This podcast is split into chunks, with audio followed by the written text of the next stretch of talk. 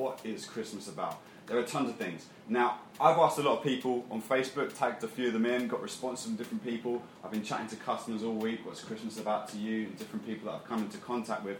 And you hear such a variety of things. It's almost like Christmas isn't any one thing, it's lots of different things. And as I listened to all the things that they were saying, all of those things were true.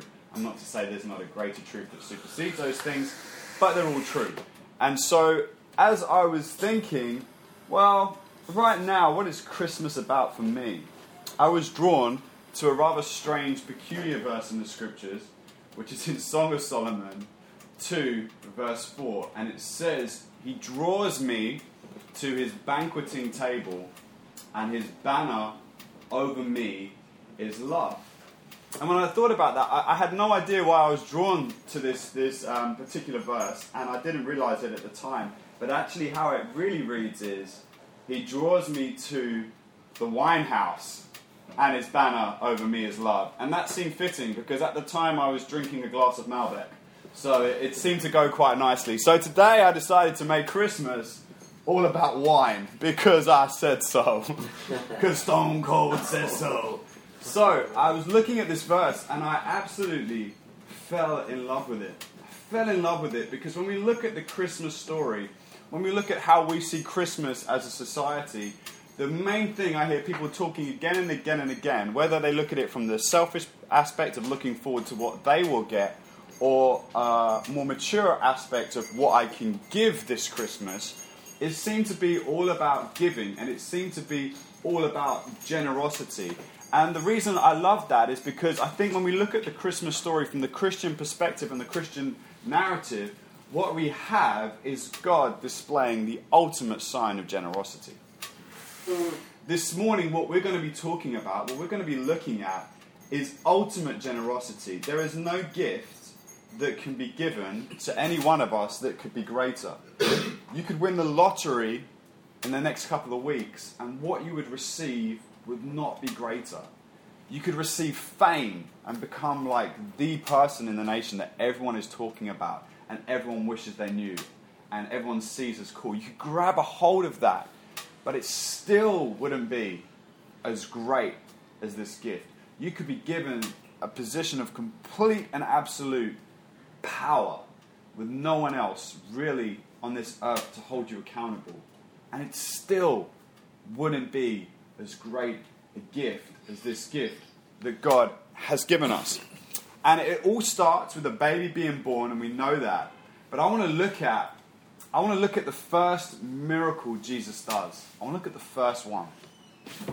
And the reason I want to do that is because of that one verse in Song of Solomon's 2, chapter 4. He brought me to the banqueting house, he brought me to the wine house, and his banner over me is love. Jesus does his first miracle at a party. He brings his disciples with him to the party. They're going through the motions of a fantastic wedding feast. And if we look at what Song of Solomon is all about, it's all about a marriage, it's all about a relationship, it's all about pursuing one. We've got Solomon pursuing a, a beautiful honey, and he's trying to seal the deal, he's trying to get make her his, and you've got all this beauty going on around it. And in this moment, in this passage, we see Jesus with his disciples at a wedding feast celebrating the unity of two people coming together the perfect place when you think about Jesus and you think about the New Testament calling the church his bride. And so Jesus is at this wedding feast. They go on for a couple of days, and there comes this moment where it's drawn to Mary's attention that they have run out of wine. There is no more wine for the party. This is a party ending moment. This is a party defining moment. If the wine, I'm not being funny, if you go to your friend's party and they've got everyone round, and you're you're there. You've been there since say eight o'clock because you're one of the early birds that gets there early on time. Everyone else is late or whatever. It starts to really pick up around nine, around ten. It's really kicking, and then at ten o'clock, just as things are swaying, just as things are going places, bang! They're like out of booze. There is no booze here. Actually, no. Let's make it gone eleven. So when places stop selling alcohol. So it's like we have run out. There's no one selling alcohol. Like it would be kind of like you'd just see this slow exodus from your party, and you'd be left with probably one or two loyal mates that are like, yeah, do you want to play FIFA? or something like that. There's, there's not really else you can do with a party. It's dead, it's a killing moment. And so in this story, it is a moment that is going to be like talked about. Like, oh, man, did you go to the? Oh my gosh, were you at that wedding? Oh yeah, I was at the wedding. It was so dead. It was so dead. I can't believe it. When we left there, bang, there was no alcohol left. It was just terrible. No wine to celebrate. Disaster. And so Mary comes up to Jesus and she says, Hey, Jesus, like, they're out of wine. And Jesus, being God, um, says a cracking one liner of, like, What does that have to do with me, woman? That is like Kermit the Frog. That's just none of my business. It's like Jesus is like trending on Twitter for that one. So he's like, What does that have to do with me? That's none of my business. That's nothing to do with me. And then she turns around to the guys who are working at the party and, and she says, Do whatever he says. Like, he couldn't have given an answer that said more firmly, I am not involved. I am not involved in this. Nothing to do with me. He says, Even my time has not yet come. And she just turns to the guys there and says, like, hey, whatever he says to do, do it. And then Jesus turns and he tells them to get this water that's for purification Jewish rites, which is their early uh, historical equivalent probably to kind of a baptism, not full immersion, but like a sprinkling type thing, like a washing away, a purification type thing that they do at these ceremonies. And he says, oh yeah, we're going to grab these kind of things associated with that. We're going to fill these, these bad boys up to the top of water, and then you're going to go and you're going to take a serving to the master of ceremonies, the guy running this thing, you're going to take over to him, and he's going to have a sip. And so these guys, after what Mary has said to them, they go and do exactly what he says, they go and they take it, they, they do what he says, fill it up with water, and they serve it to the master of ceremonies. And he says this He says, Wow, wow, wow, wow, wow. He goes straight up to the groom and says, Wow, I've got to hand it to you. This is, this is, this is unusual. This isn't the normal scenario. Normally, they get the good wine out first, everyone gets sloshed and completely and utterly wasted. And when they're completely wasted, when they're completely off their faces, that's when they bring out the cheap stuff. Dude, we're at the latter stage of this party. We're hitting 11 o'clock. We're hitting that time where people pour out the, the rubbish stuff because no one can taste it anymore. They're so smashed. He says, and you are bringing out the best stuff now. You're bringing out the best stuff now. What does that tell me about this passage, which I think God wants to say to us this Christmas time? What I believe God wants to say to us in this new year, what I believe God wants to say to us in our lives is this: is sometimes in life whether you perceive it happening or you don't see it happening, whether you've planned the party properly, whether you've got the wedding all laid out, there are moments in life that are party stopping moments. There are moments in your life you don't foresee coming that stop the party, that close the party down, that end it, that dead it right there, where there's no other option but to go, you know what, the party's over, we are so screwed right now we come into those sort of situations, and the only thing we can do is this it's time for a bring in. It is time for a bring in. And who do we bring in? We bring Jesus into the equation. We bring Jesus into the equation. And what this passage gives me hope about is because he says, what does this have to do with me? This has nothing to do with me. Sometimes, as Christians, when it comes to our prayer lives, we pray to God about things that we think are necessarily spiritual or equated in some way related to Him. I want to tell you, you can be going through stuff that you feel is no way, shape, or form connected with Him. You can be encountering a problem or a challenge that you don't think is like a thing you would tend to pray about, that you think God would say to you, This has got nothing to do with me. Let me tell you something. He's still there. And the answer to that situation, when you feel that way about your scenario, is Jesus, whatever it is you want to tell me to do, I'm down to do it. I submit to you. I submit to who you are. I submit to what you're going to say in my life. And as you speak that in, I'm going to follow you. I'm going to trust you. Because I know right now the party's about to hit the hit the wall. I know the party's going to be dead. I know this is all going to fall apart. But I look to you. I look to you in this situation because I know you are able. I know you have got this. I know that you are the God who gives generously. I know you are the God who's faithful. I know that your mercies are new every morning. Great is your faithfulness towards me.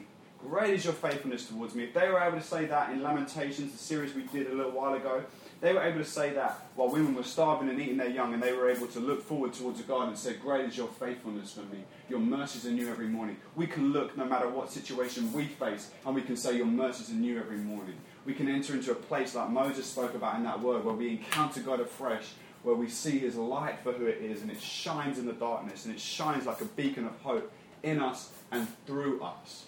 Jesus said this He said, Love one another as I have loved you. By all this, by this, all men will know you are my disciples. He said, People will see you and they will know you are mine.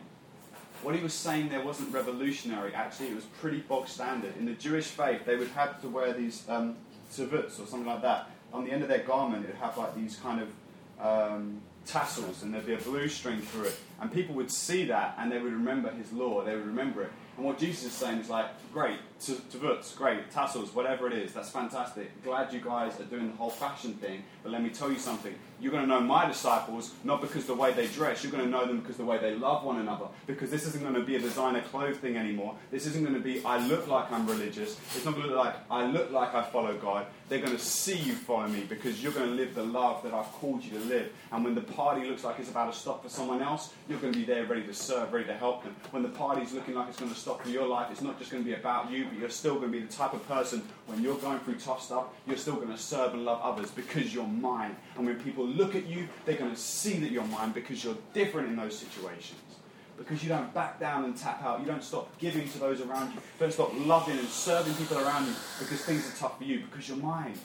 Because you're mine. And Jesus, when things got tough for him, still gave all he had for us on the cross. He didn't back down. He didn't tap out. He gave it all away. And he calls us to follow him, to be people of love as he is a person of love.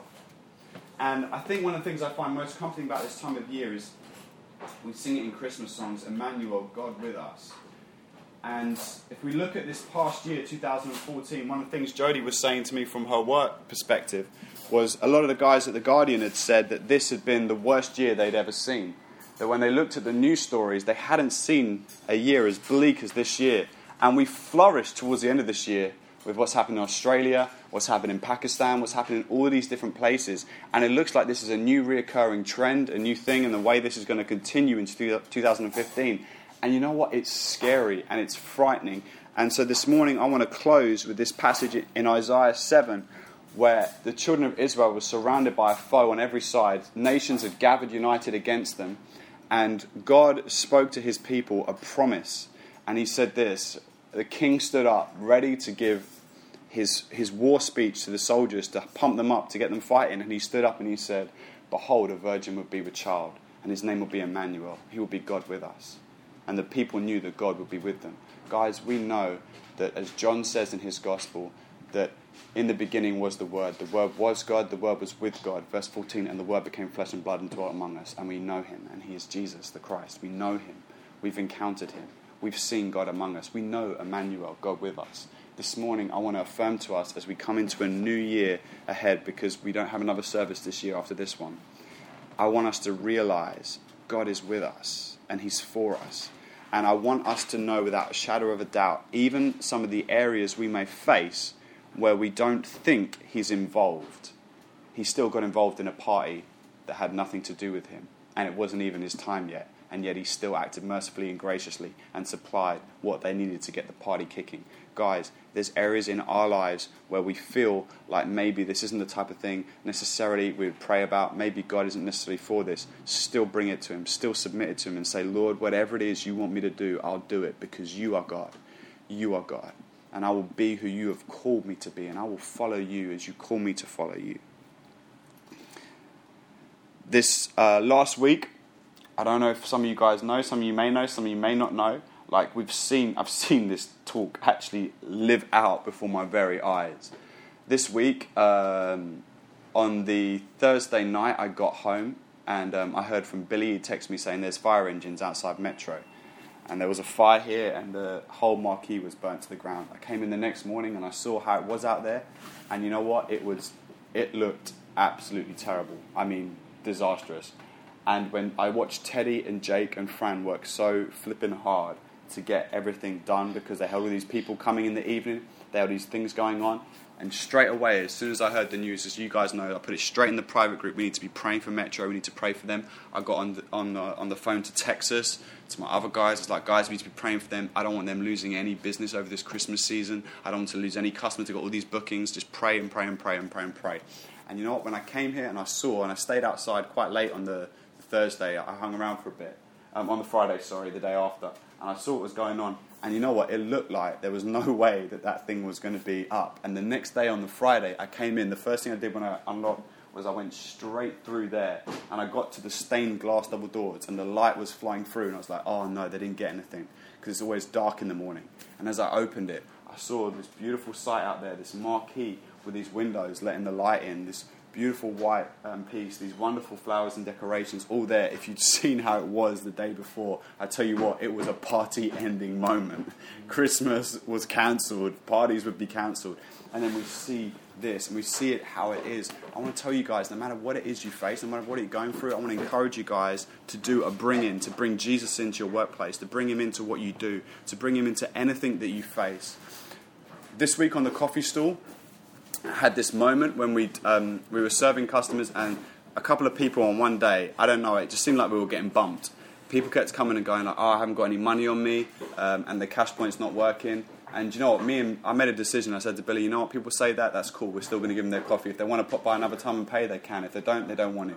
And this woman was there, and we did her coffee, and she went away. The next day, she came back, and I was on the stool on my own. I think Billy was downstairs, and um, I was on the stool, and she came up to me and she said, "Oh, here's the money for yesterday." She gave me the money for it, goes, and I want another coffee now. And she paid for a second coffee, and she said, "I just want you to know that yesterday my father died." And everything was going wrong in my day. And as I came over here and I didn't have the money to pay for that coffee, the only good thing that happened that day was you guys letting me have that coffee. And you see, when you bring Jesus into your workplace, when you bring Jesus into your values, do you think Starbucks or someone's going to go, oh, you haven't got the money? Cool, don't worry about it, you know, whatever. No, no, no, they're not going to do that. But when you bring Jesus in and you know the generosity he's given you, and the attitude I said to Billy was, we're going to give regardless, and if they don't come back and pay for it, what's the worst that's happened? We've given someone generosity. They haven't stolen from me. I've given to them generously because there was no money for the trade. I've given it to them. And this person comes back that's lost their father, and they're there, and they receive that, and they get that, and all of a sudden you start to realize it's good when you do a bringing. It's good when you do a bring in. It looks like it's not going to profit you. It looks like it's not going to help you, but it's time to do a bring in. Guys, it's time to live lives that just bring Jesus into the center of it all, that bring Him to the center. I had another woman the other day, she lost her mother and father, and she sat there, broke down, didn't buy anything from me. I ended up spending three hours with someone who didn't buy anything, just listening to all their grief and all their pain and doing the whole Ika thing, letting them have room to let it all out. And they walked away a different person. It's time to bring Jesus in to who we are and to what we do. I'm just going to pray for us. I'm going to hand over to Marv, who's going to share a little bit about how yesterday went. There's still time if you want to buy a coffee on the website for someone else. Um, we're going to do it on Monday. The store will be open. Um, we had a real blast yesterday. Father, I just thank you for who you are. I thank you for your generosity towards us. I thank you for your goodness, Lord. I thank you that we have a chance to give in so many different ways. Every single day of our lives, we have a chance to love you and to love one another we have a chance to fulfill all the law in those two things and do so much more because your law isn't just about do's and don'ts, it's about instruction on how to live and the culture we're supposed to have. Father God, at Christmas time, it's the easiest time of year to, to unleash generosity, Father God. And I just pray, Lord God, that you would unleash generosity through us, whether it's through the gifting coffee or whether it's through our day to day, the people we meet, Lord God, this week. Unleash that generosity through us, Father God, because you have not withheld your own Son from us. What more is there for you to give? You've given us everything, God. We want to be people who give and worship and love you, openly generous, not clinging on to what we want to have, but worshiping you in all of our lives, in every encounter with the people that we meet, God. May we ooze the love and the generosity of God in our lives. We just pray, like Moses said earlier, that word would be true of us, that we would shine brightly this year, that we would be different this year, that we would be disciples of you, finding ways to love and to serve you in all that we are and in all that we do, Lord God. In Jesus' name, amen.